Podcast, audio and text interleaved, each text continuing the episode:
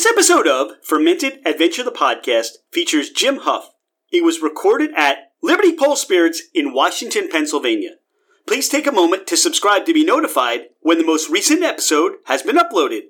Feel free to reach out to Liberty Pole Spirits and let them know what you thought about the podcast. Cheers!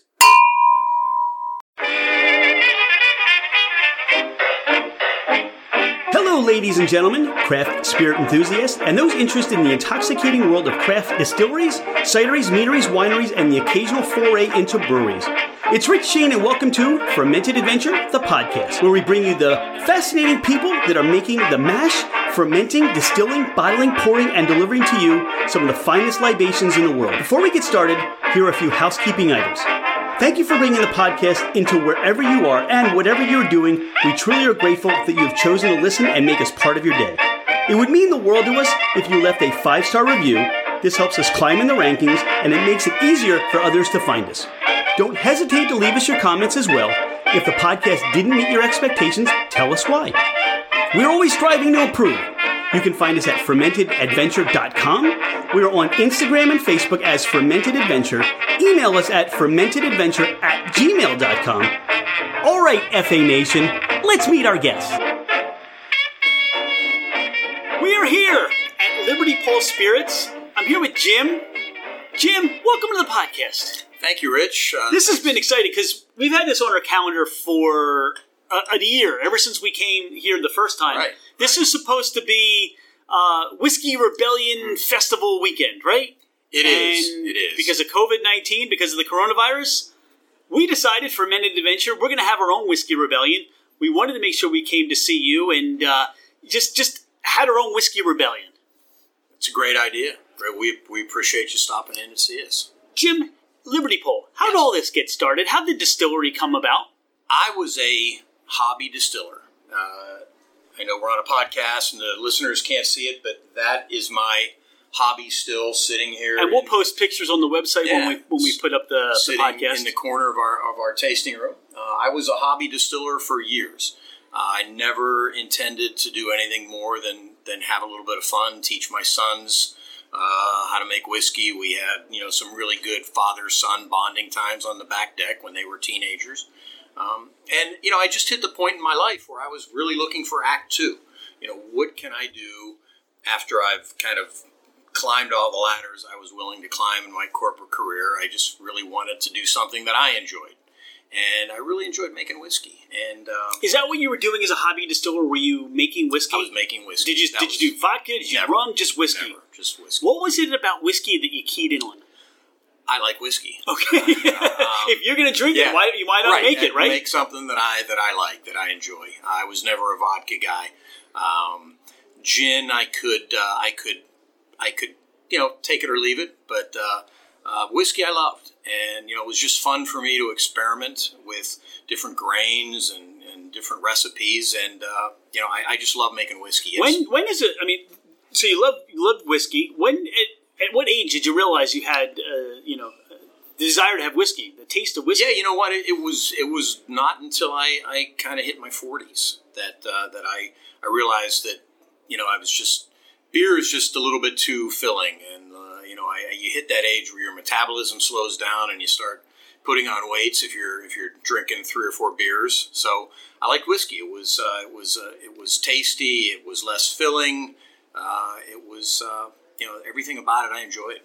So you started as a hobby enthusiast of making whiskey. Right. Was it corn whiskey you were making, rye whiskey, bourbon whiskey, or all the all the Yes, above? all of the, all of the above. All of the so you had your little barrels at home. You were I- I barreling did. and oh, stuff. Sure, yeah, the, the, the little two liter barrels that you can buy uh, online.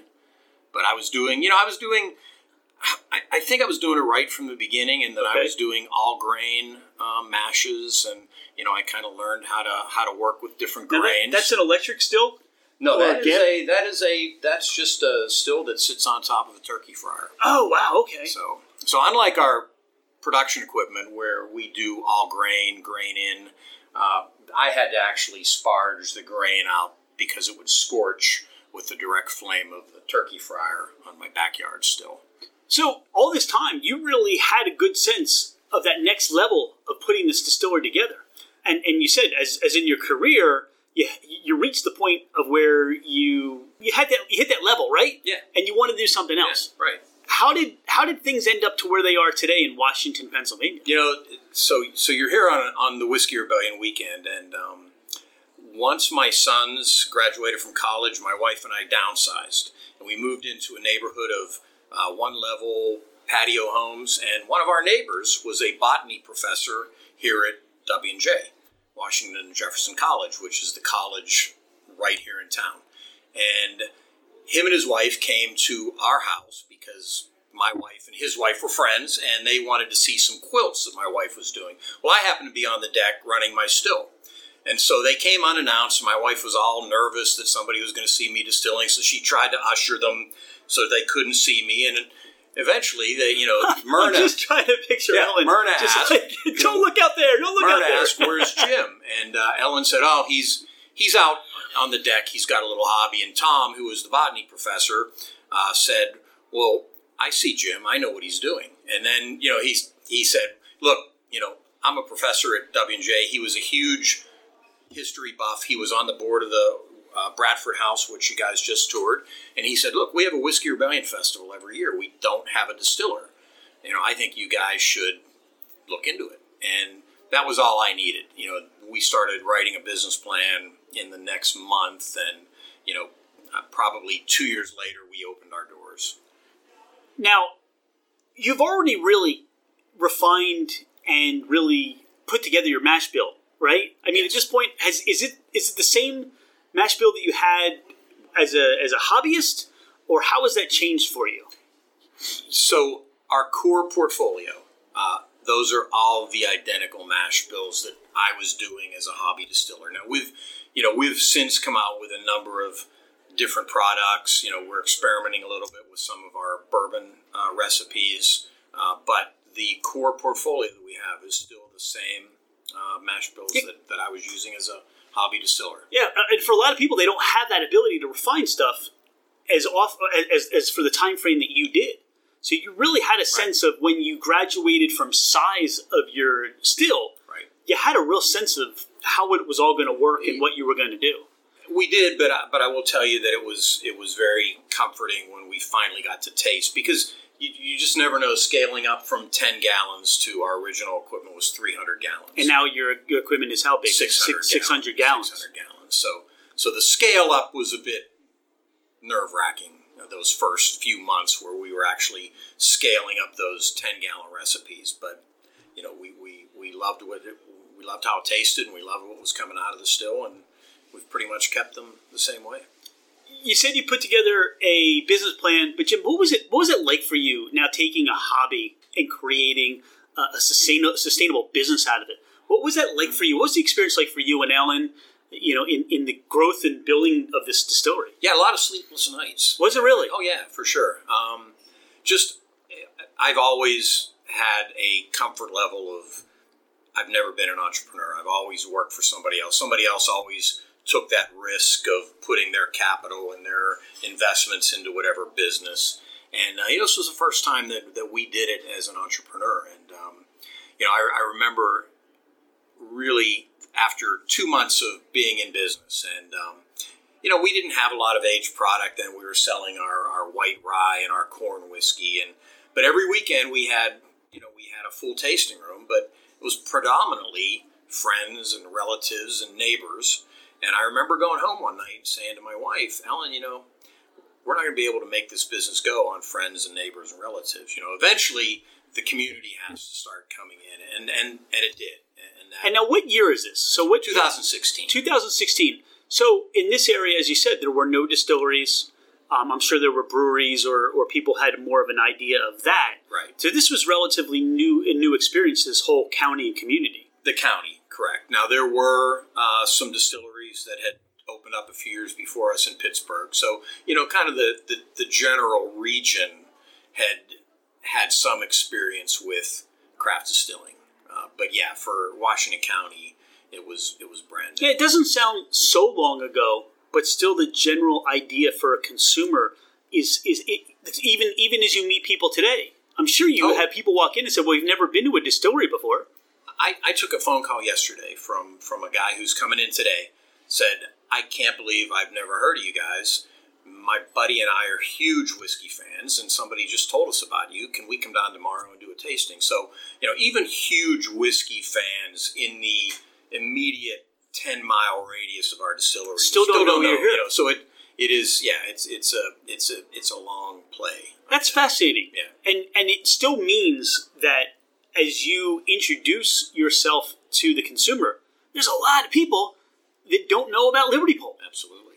Now, Liberty Pole, how'd the name happen? Because you've got a couple of names going on. Right. So explain your name situation and how you put that together. So our, our corporate name, Mingo Creek Craft Distillers, uh, that was that was how we formed our LLC. Uh, we had to have a name for it. Um, we- you know, based on our research, we discovered that the uh, settlements in this area were were all named after creeks, right? Mingo Creek, Chartiers Creek, Catfish Creek.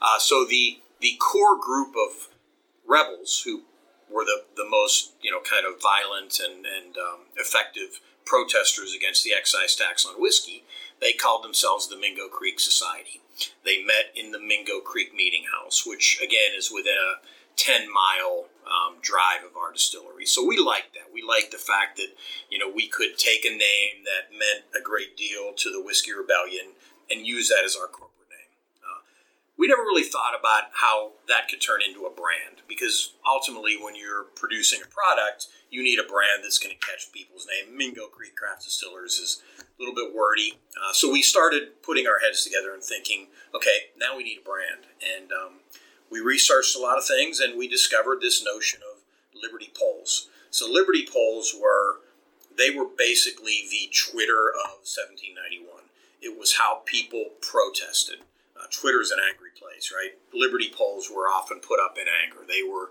they were flown on you know town squares and on farms and you know along roads, and they were just a big pole with a scrap of fabric that would typically carry the message of the day, which during the Whiskey Rebellion was you know down with the excise tax. So there would be there would be pieces of material flying from the pole. Yes, is like that what you'd see if you Yeah. were coming by horseback? Yes, yes, yes.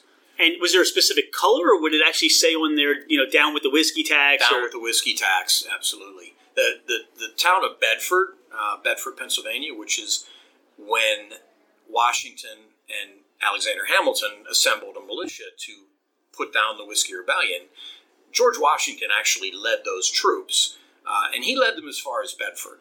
And at that point, he turned around and left the, the army to, to the command of Hamilton and Light Horse Harry Lee, and Washington went home. The people in Bedford will actually tell you that there were so many liberty poles erected around the Bedford area that Washington got scared and went home. Uh, that's their story, but we've heard Washington had hemorrhoids and just couldn't couldn't handle the horse well, ride. see, the whiskey might have helped Yeah, yeah. right? And, and he was a distiller, so he would, he would know how that works. Exactly. That's interesting because the, the history books would tell you that Washington actually rode into Washington and and squashed the rebellion. He did not.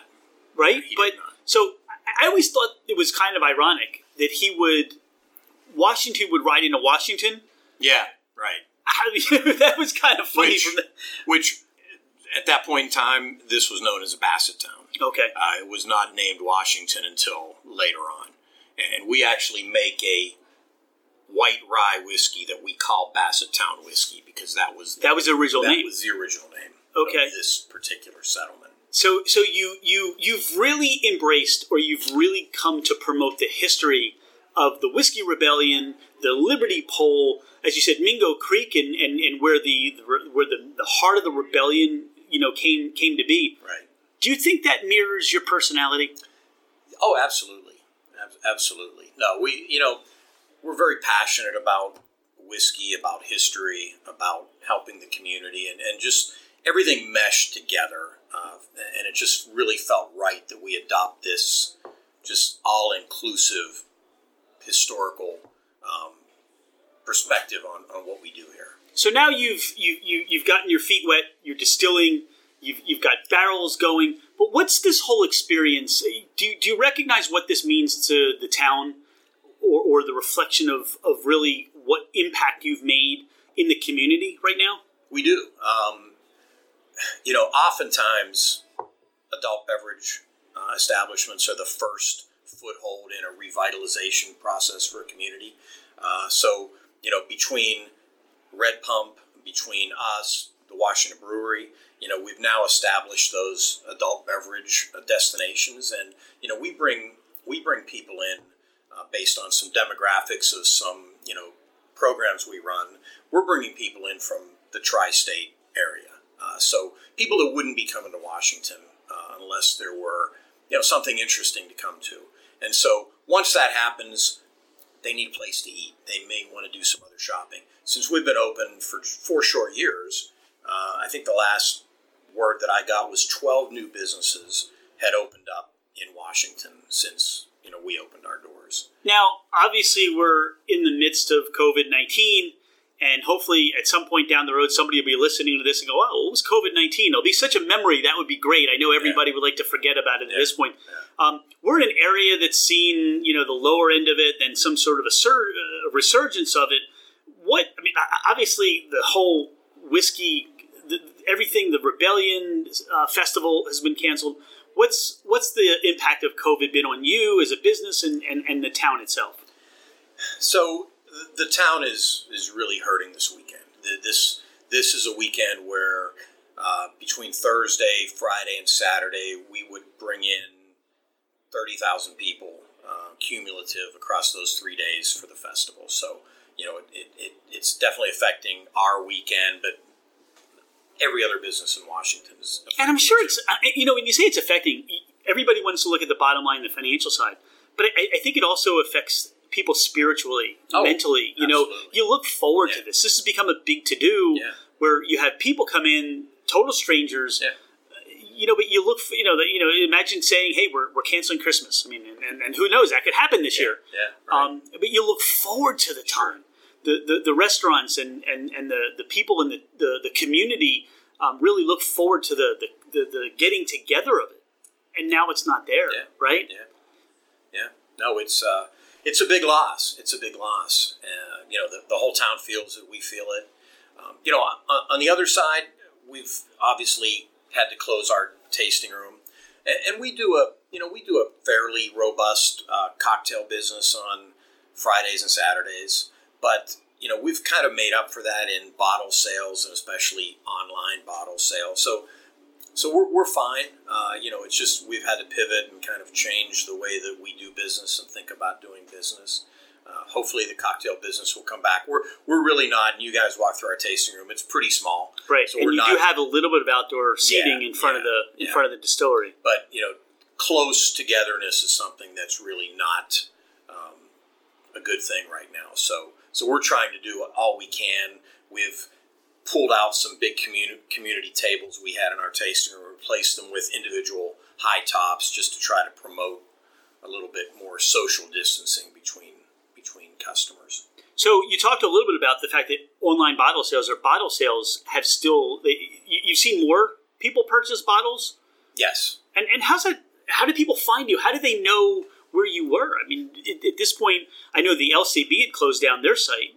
Well, that was a, that was kind of a big that was a big thing for us and for all Pennsylvania distillers because once the the state stores shut down, then in-state distilleries became the only you know the only choice if you wanted a spirit uh, in Pennsylvania. So people were pretty proactive in searching out distilleries. Now we don't do a lot of advertising. Uh, we don't promote on social media um, just because we don't have a lot of product available. So you know we want to be able to take care of our core customers and our our local region, our backyard. But people found us. Uh, people found us. We're shipping to Philadelphia and Wilkes-Barre and, and Harrisburg, and you know, so so that's been really good. And and I, I think you know before COVID, we would get maybe one or two orders per month uh, to ship, and now we're shipping an order or two every day. Uh, and, and, a lot of those are repeat buyers. We recognize the names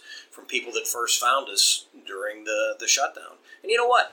It's pretty easy to sit down at your computer and order some spirits and have them shipped to your door. It's a you know direct to consumer mentality is you know something that is really lagging in the spirit industry, but hopefully you know that'll be one of the good things to come out of COVID is that it's doable, and Pennsylvania allows that to happen. And you're only shipping in Pennsylvania? Only in Pennsylvania. Are there are, are you looking in opportunities to ship outside of the state, or not at this time? Not at this time. You know, we're, we're still kind of waiting for some of our bigger barrels to mature when we'll have more product available. So right now we're just we're really trying to focus on just being hyper local.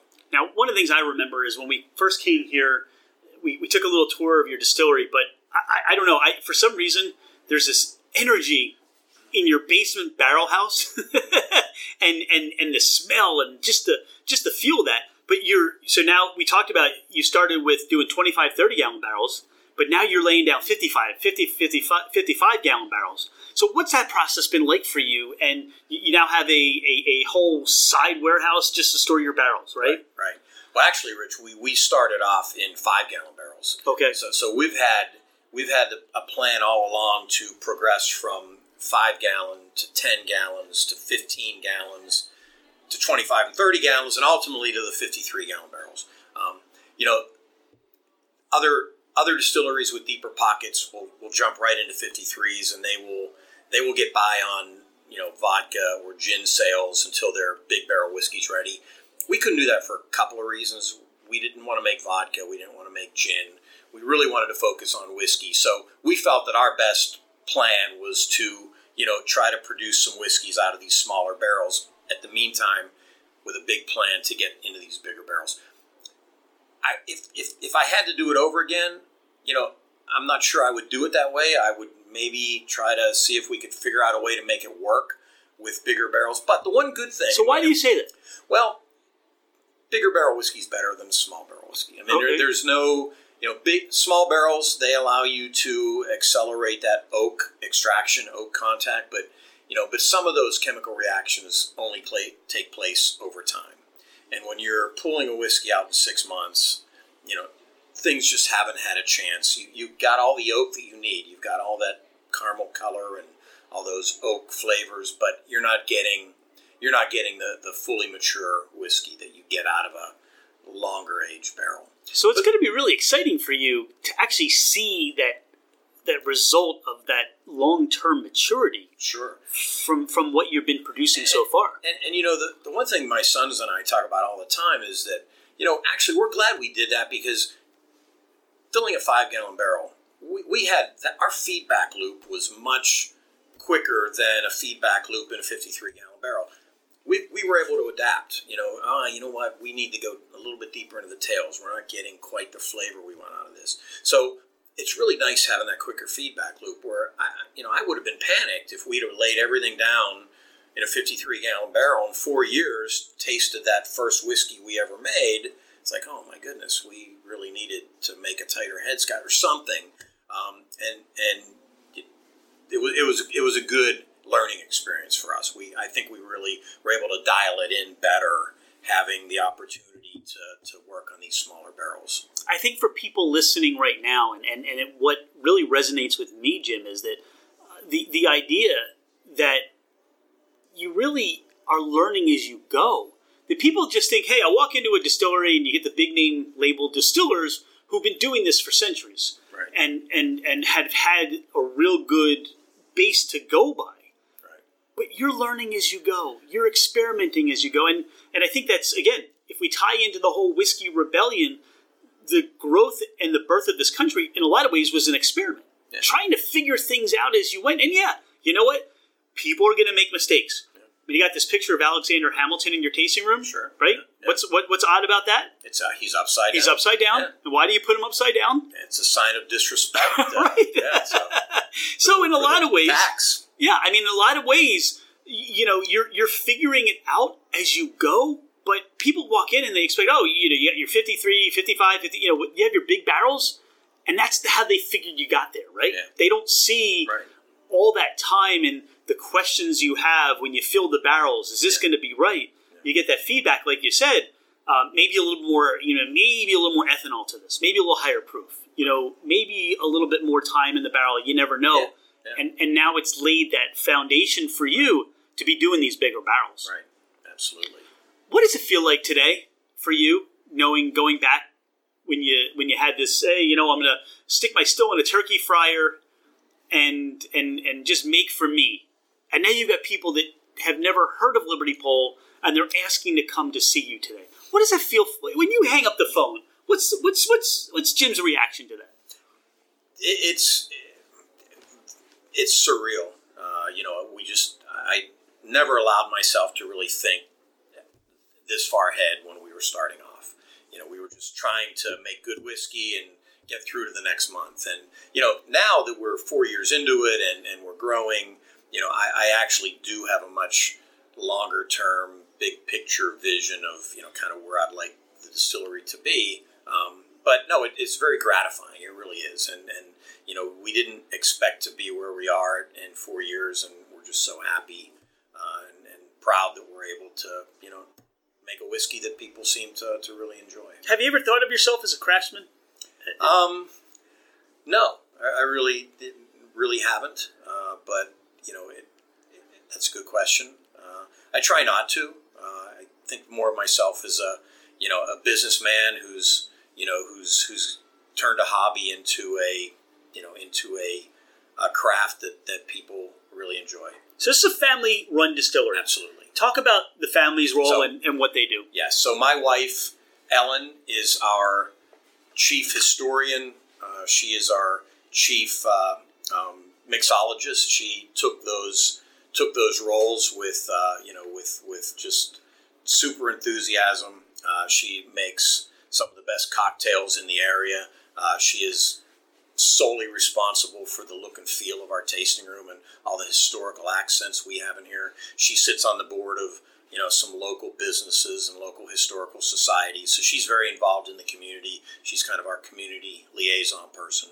Um, my sons Kevin and Rob are both engineers by uh, by trade. They were both mechanical engineers working you know on their own careers, and um, we were about a month or two into kind of my wife and I doing this business and realized pretty quickly that it was a lot for us to do. Uh, 300 gallons, it's a lot of grain to move. I'm not getting any younger. So we started kind of talking about, well, let's find a distiller. Let's find somebody who can come in and take over the day to day manual production cycle and, and we'll train them how to distill. And my sons, who had kind of grown up distilling with me on the back deck, said, well, wait a minute, if you're going to hire somebody, you know, we want to be there. So we're, we're coming and we're joining the business. And I, you know, I was, I was scared about that because again, I didn't know how this was going to turn out. They had great career paths going and, and I really didn't want them to risk that, but they insisted and, and, um, about two months after we opened the doors, they were here full time. They run all the production And they love it too. they love it. They really they love it, and, and they're they're passionate, and they they are just sponges, and they read, and they you know they're they're just fantastic. so in a lot of ways, again, this is a hobby. They they grew up watching you with your hobby, right, never really knowing down the road No, no. this was going to be just as what it is. Now you Right. talked about Right. you have a vision for the future. What's that vision look like for Liberty Pole? yeah. I mean, honestly, I would like this to be just kind of a family legacy. I would like to see my sons pass it on to their next generation, and you know, keep, just keep it keep it in the family, and, and you know, just have a, a, a business that you know that can pass from one generation to the next, and you know, just provide a real fun and rewarding career path for the, the, the, the people that follow us, the those uh, those kids that follow us. So it, it Leave really something behind. leave right? some- It's legacy. yeah. Yeah. And, and has Yeah. that always been something in your back of your mind that you want to leave some legacy, whether it was a distillery now or something prior in a vision for you? You know, I, I, I- can't say that I, I, I really thought about that. I mean, I, I always wanted to leave the legacy and having, you know, good kids and, you know, seeing their families grow and be able to contribute to society in some way. You know, that was kind of what I think my original thought of a legacy would be. Just leave, really solid citizens behind that contribute. But obviously the distillery has kind of replaced that and, and I view the distillery and the you know the family contribution and ownership of the distillery as, as the legacy and also what we mean to the town and you know what, what we I was thinking the same town. thing. you know we um we spearheaded last year and uh, didn't do it this year because of COVID, but last year we spearheaded a uh, a Pennsylvania rye whiskey blend, and we organized. We we got seven Pennsylvania distillers, uh, you know, all the, the big names, you know, Dad's Hat and Wigle and Barrel Twenty One and and um, um, Thistle Finch and ourselves and Red Pump. Hope I'm not forgetting anybody, but we did.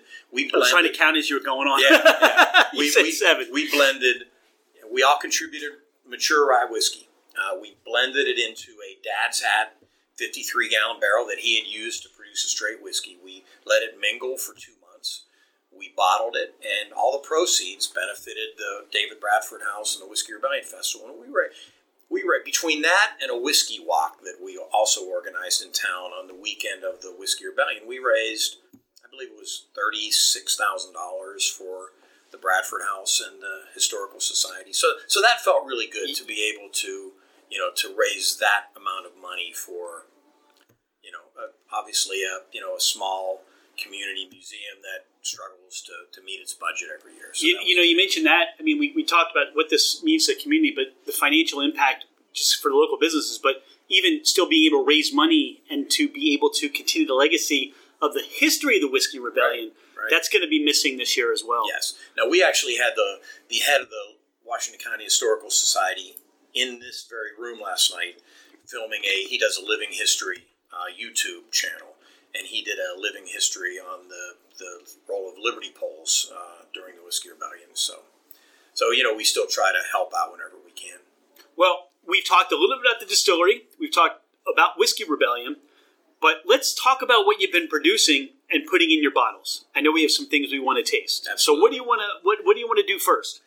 Well, you you tell me. I I have all of our core portfolio out. uh, Well, I mean, here's what I would say: you introduce us and introduce people that haven't heard of Liberty Pole. Bring in a couple and let's Yeah, let's try sure. and talk about your vision and what you're making. Okay, so I'm going to bring over our our two rye products first. Uh, so we have Bassettown, which I mentioned earlier in the podcast, And that's more of a white dog, right? It's a white dog, right? That's a white dog. And then our, our rye whiskey. Um, these are really fun to taste one after the other because they are the exact same juice. The only difference is that the rye whiskey is aged and the Bassettown is unaged. And it's just a fun experience, especially for people who maybe are whiskey novices who haven't really experienced a white dog, but but to see what two years in a barrel does to a whiskey, it fundamentally, in 180 degree, transforms that whiskey into a finished, mature product. So talk about all right. This is your this is what you've created, and This- and you've been working on this for a number of years. But talk about your vision and what you wanted to you know see come out of your still. What were you looking for? What do you like to drink? So, I'm a, you know, I think anybody in Pennsylvania, especially if you make whiskey, you know, you should be a rye fan. You know, rye is our heritage. Rye is what the whiskey rebellion was fought over. So, so rye was always my first love, and um, I wanted to make even when I was on my hobby still, I wanted to make a rye whiskey that honored the tradition of Monongahela rye.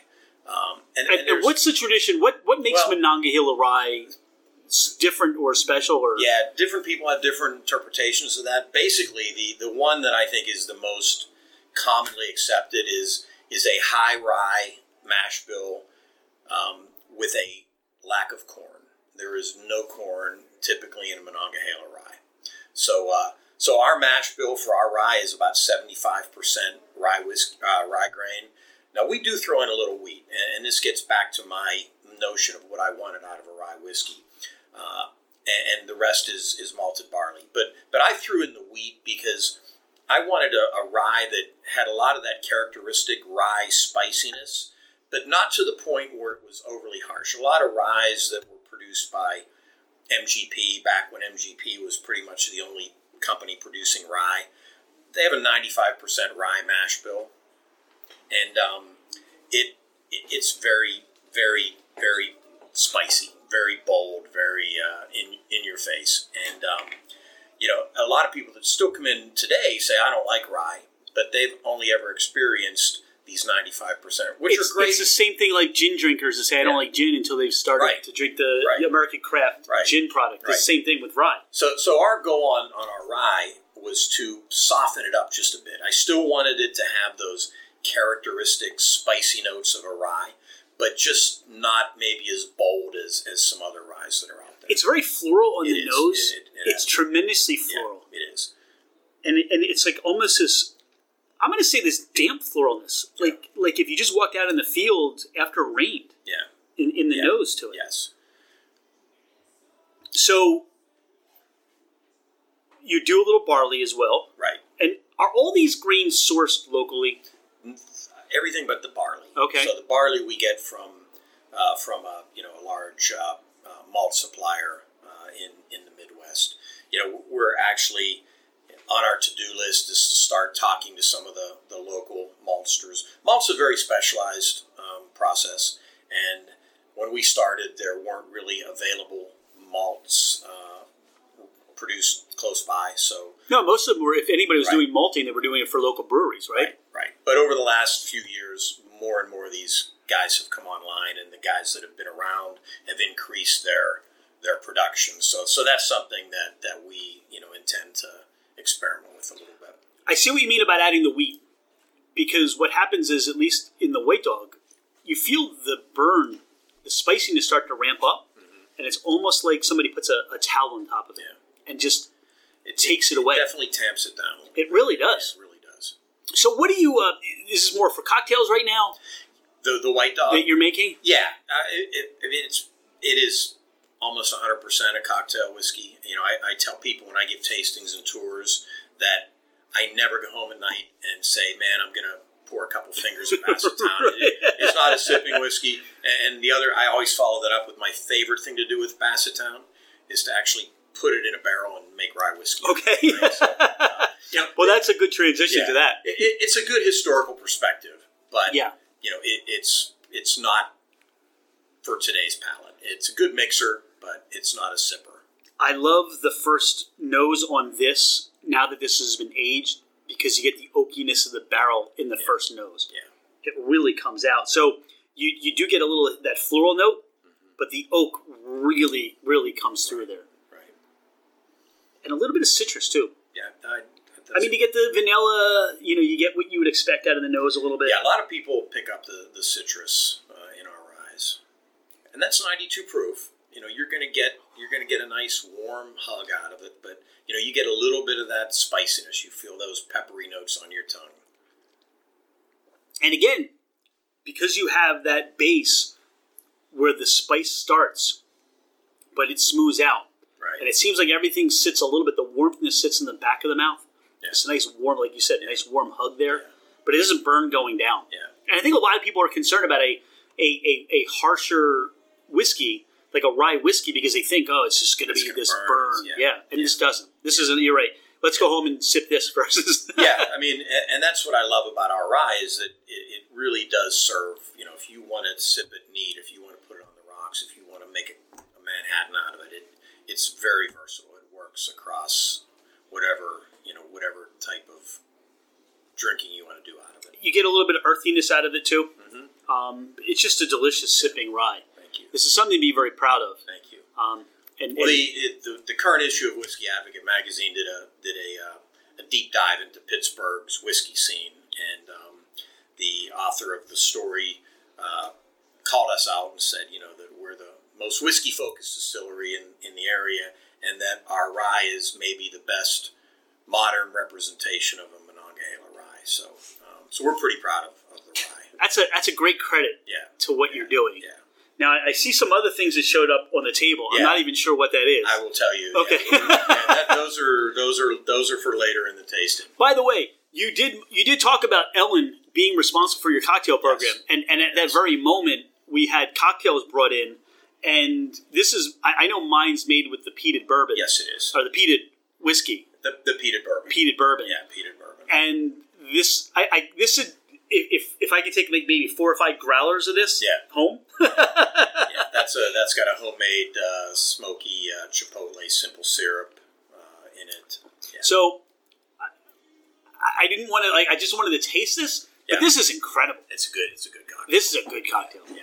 So what do you got for us next? Okay, so now we're going to jump into the into the corn um, part of the portfolio. Uh, we are going to Now, what was the transition or thought for starting and getting into corn whiskeys? well. I was making a corn whiskey at home, uh, and you know, it's just I, I really like a corn whiskey because very few other distillers make corn whiskey. Corn whiskies, whiskey Because you think of moonshine, right? people look down at corn whiskey, right? It, it's moonshine. It's you know it's backyard liquor, um, but a corn whiskey done well is is delightful. Mean, it is really a light, simple, sweet whiskey. It's a great summertime whiskey. So so it was always my plan to do a corn whiskey. Uh, just it, it, it's a little bit of a differentiation for us because you don't find that at a lot of other places. Uh, from there it was a natural then to you know to make a bourbon. Uh, you know, even though we're a Pennsylvania uh, distillery, you know, bourbon is an American product. I, I wanted us to have a bourbon to round out our portfolio. The thing about all of our corn whiskeys uh, is that we use Bloody Butcher corn. Uh, we have a farmer uh, about 45 minutes away from us who grows Bloody Butcher corn, uh, and it is a it's a deep red, non-GMO heirloom grain. Uh, yield per acres is about half of what you get uh, with a GMO corn. What made you decide to go with the Bloody Butcher? You know, what so- was the reason why on that? Yeah, that's a good story. Because I was not using Bloody Butcher corn as a hobby distiller. I was just using, you know, whatever I get my hands on at the, you know, at the local farm feed store. But we actually, when we were starting the distillery, we reached out to a, you know, to a local guy who had a lot of, uh, shall we say, historical connections to moonshining. And um, Is he like this to remain nameless? Yes, absolutely. He's a hidden yeah, secret. Yeah, and, and, you know, we, we just picked his brain and said, you know, hey, if you were going to make whiskey, if you were going to make a corn whiskey, what variety of corn would you use? And he said, without a doubt, find a farmer to grow you Bloody Butcher. Okay. And, uh, so so we he, he gave us some names of some farmers. We reached out to some farmers, and, and one young guy uh, said, you know, I, I would love to. I, I've got a couple acres that you know because when you when you farm a non-GMO grain, an open pollinated grain, you have to physically separate those fields from your Monsanto, from your GMO fields. So he had the perfect farmland where he across the stream he had fields that he was not using. So he was able to plant Bloody Butcher corn for us, and he's been farming for us ever since. But it just it's a very rich, nutty, earthy uh, flavor profile from Bloody Butcher. A little oily. I mean, we like a we like a viscous whiskey. Like the fact that we have a pot still back there, and you know we produce kind of a heavy, more viscousy uh, whiskey, and the Bloody Butcher works really well with the style of whiskey we're trying to produce. I'm, I'm, I'm getting. It's funny because when you said the oiliness of it, and and the nose is what kind of the curtain, the credits, and what to expect in the. Right. And and it's funny because that that was what was in my nose. I just couldn't figure that out. Um, and it almost is. I, I get like a note of licorice to Yeah. it, or some sort of sweet spiciness to it. So the, the mash bill on this is eighty percent corn, twenty percent malted barley. So it does have a, a really nice, rich maltiness. It's from- nutty. Yeah, Yeah. and a, a lot of that comes from a the the malt percentage plus the Bloody Butcher brings its own nuttiness to the game to the party. And from this, it doesn't seem like a high proof to this. It's ninety two. So all of our I'll tell you what, your are- your rye yeah. has it, it, tastes or it, it, it approaches at a higher proof to me than this does. I think the sweetness on that, Maybe. you know, the, the high corn content, kind of masks the uh, the proof on that, and, and that's why that's why I, I love it as a kind of a summer whiskey. I mean, it, it's easy it's easy sipping. It's awesome on some rocks, sitting on the air, sitting on your porch on a hot summer evening. It's just a really very simple, nice whiskey. Uh, we, you know, we do an aged version of a corn whiskey. Corn whiskey is the only grain whiskey that that you can legally make uh, in this country and bottle it right off the still. Corn whiskey does not have to be aged, which is why when you go into a liquor store, you'll see corn whiskeys that are completely clear. They don't have to be aged. We age ours, and if it is aged, it has to be aged in a either a used barrel or an uncharred barrel. So we age our our our corn whiskey in our used bourbon barrels. Which I'm sure there's there's a little bit of uh, nuance that, that comes off of that too, and that that seems to be in my mind what takes the the experience of that proof down Yeah. versus getting what the initial Yeah. um, burn or the, the ethanol that would come through. What's the next one that Okay, you have so the here? next one is our bourbon. So this is a um, so we make a wheated bourbon, right, at least right now. We also have a, a rye bourbon kind of in the works, aging. But again, we like wheat, and, and I talked about it with our rye. We like wheat as a flavoring grain in whiskeys because it, it just adds to a little bit to the smoothness, right? It, it mellows down the whiskey a little bit. Uh, so so the Bloody Butcher with a little bit of wheat uh, and malted barley. It's just this is just a very simple, smooth, sippable whiskey. Uh, very, I, I think you get some nuttiness out of this one too. I tell you what I find about this is I think this bourbon is going to appeal to a different a number of different segments of bourbon drinkers. Mm-hmm. There's some that like sweet bourbon. Right. There's some that like a higher proof bourbon, more closer to a cask strength bourbon. Right.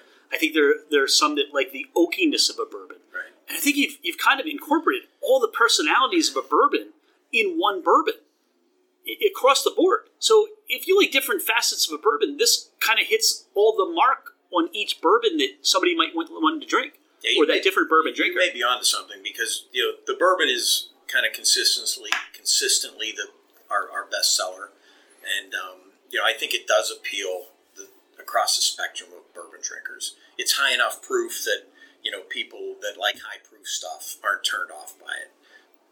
It's got that little bit of sweetness that the sweet bourbon drinkers like, but also if you don't like a sweet bourbon, it's not overly sweet. It's not. So yeah, it, it, it's kind of really plays the field well. but but then you get the the dryness the finishes. The anybody that is more prone to liking a more oaky bourbon, right. it's there too. It's all there. This is really something that can appeal and satisfy a lot of different bourbon drinkers that could say, "Yeah, I, I could drink this," and I could share with a lot of other people that may have a different per- personality desire for a different bourbon. Mm-hmm. So this is really good.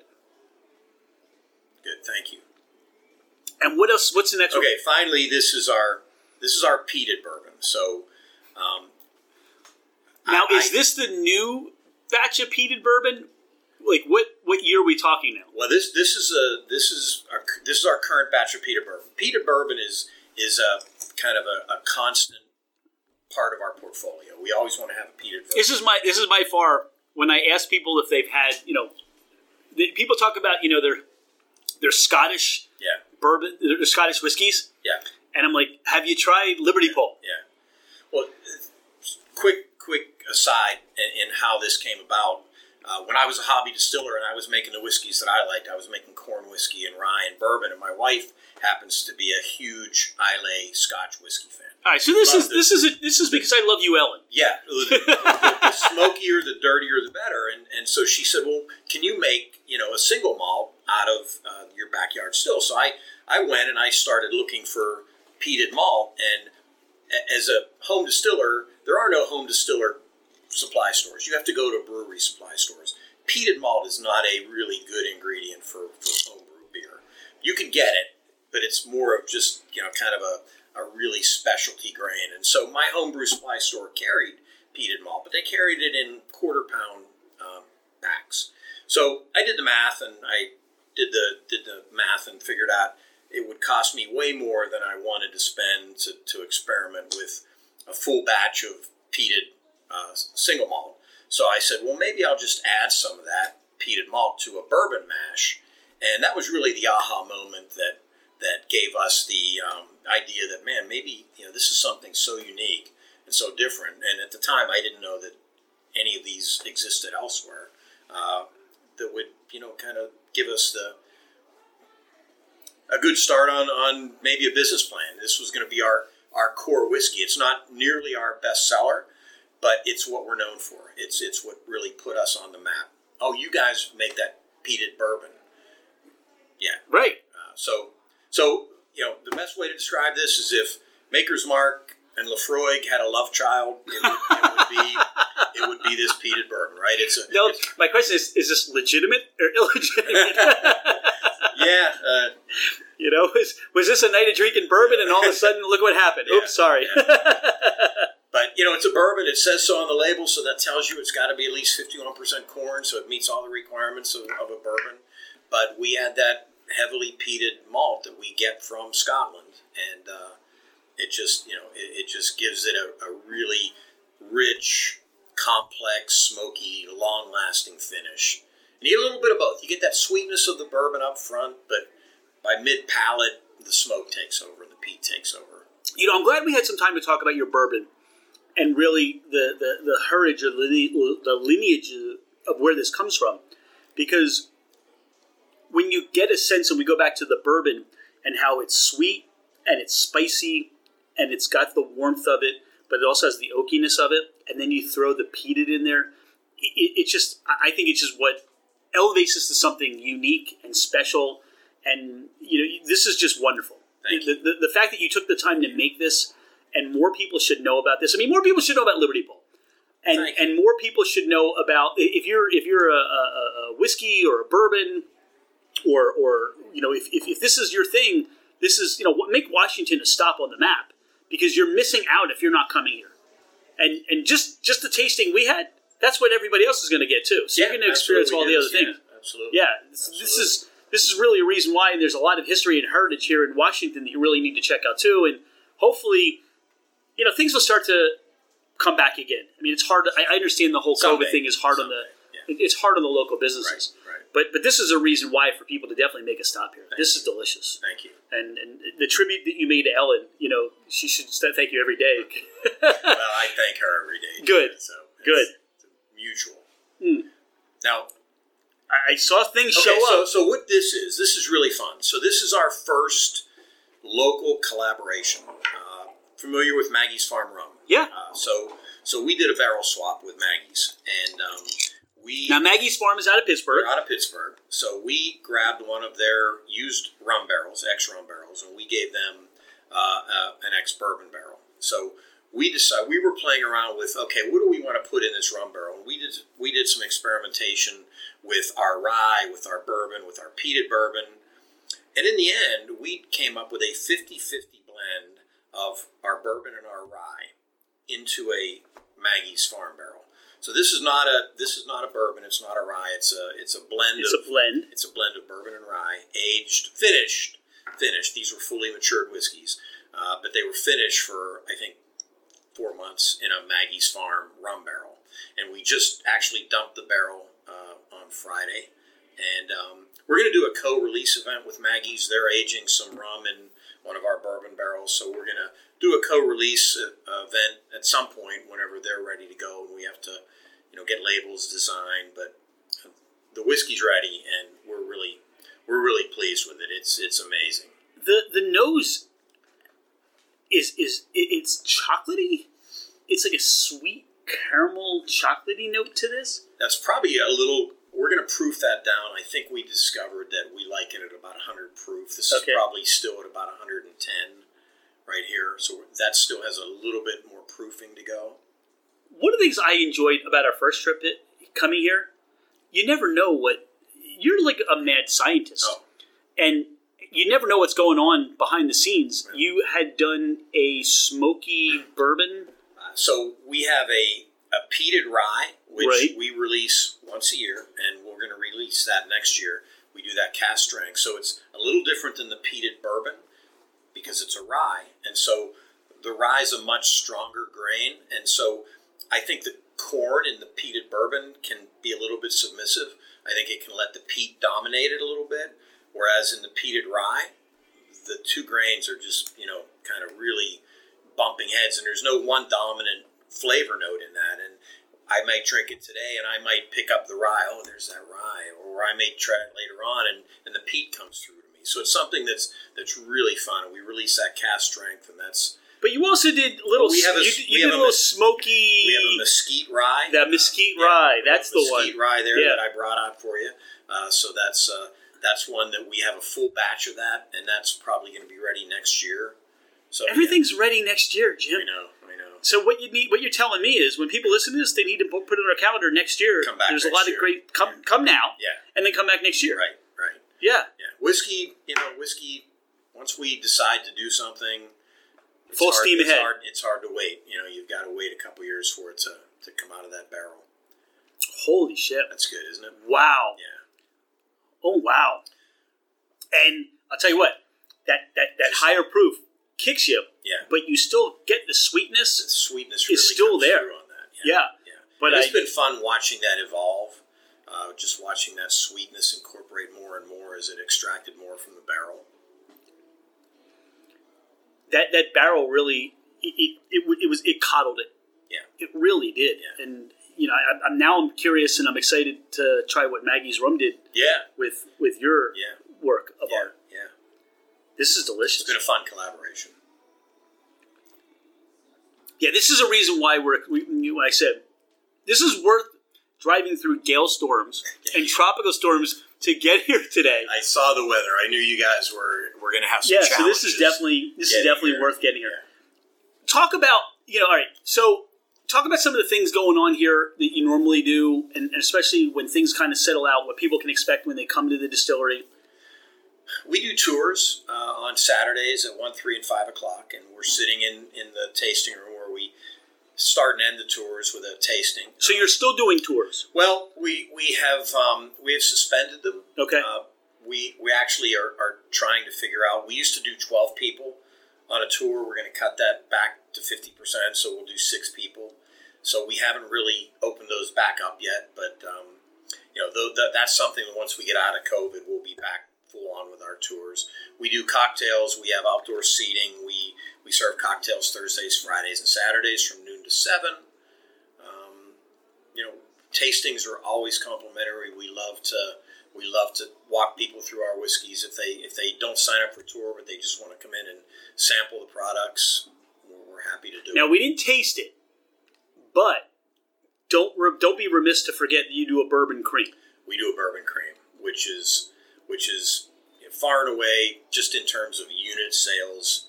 It's our it's our you know it's our biggest seller. And I would say what that reminded Dawn and I of was the Buffalo Trace does Yes. a bourbon cream, yeah, so that was and that was that was like right on par with That was that. the inspiration for Yeah. us. I mean, I'm not going to say that we thought of that on our No. own. Somebody brought in a bottle of Buffalo Trace, and at that time we were really struggling because while we wanted to be a whiskey only distillery, and that was our business plan, and we didn't want to be making vodkas and just we wanted to focus on whiskey. But about a year into the business, we realized, man, not everybody that comes in here likes whiskey. We really need to have something that has a little bit broader of an appeal. And just about that point, one of our customers brought in a bourbon cream and said, "Have you ever tried this?" Well, let me say something like that about that. To to your point, you may not like a whiskey, but I'll tell you what: if the cocktails are stupendous, Well, they're spectacular, Thank you. and you may not necessarily care for a whiskey, but these cocktails are Well, amazing. that's why we do that, and and because we want people to, even if they think they don't like whiskey, you can make a heck of a cocktail out of whiskey, and that's what we try to do. We try to showcase the whiskey in ways that you know. We always have the the core whiskey focused cocktails like a Manhattan, a Sazerac, and an old fashioned. But in addition to that, we always have some cocktails that are seasonal that that are maybe for the people that are a little bit more nervous about a whiskey cocktail. Well, there's nothing to be nervous about here, Jim. And there's nothing, don't be nervous about coming to Liberty Pole. You and the family and Ellen and everybody here have been very, you were welcoming to, to the moment we walked in. And that's what we, re- we, we really enjoyed. We couldn't wait to come out here and speak with you.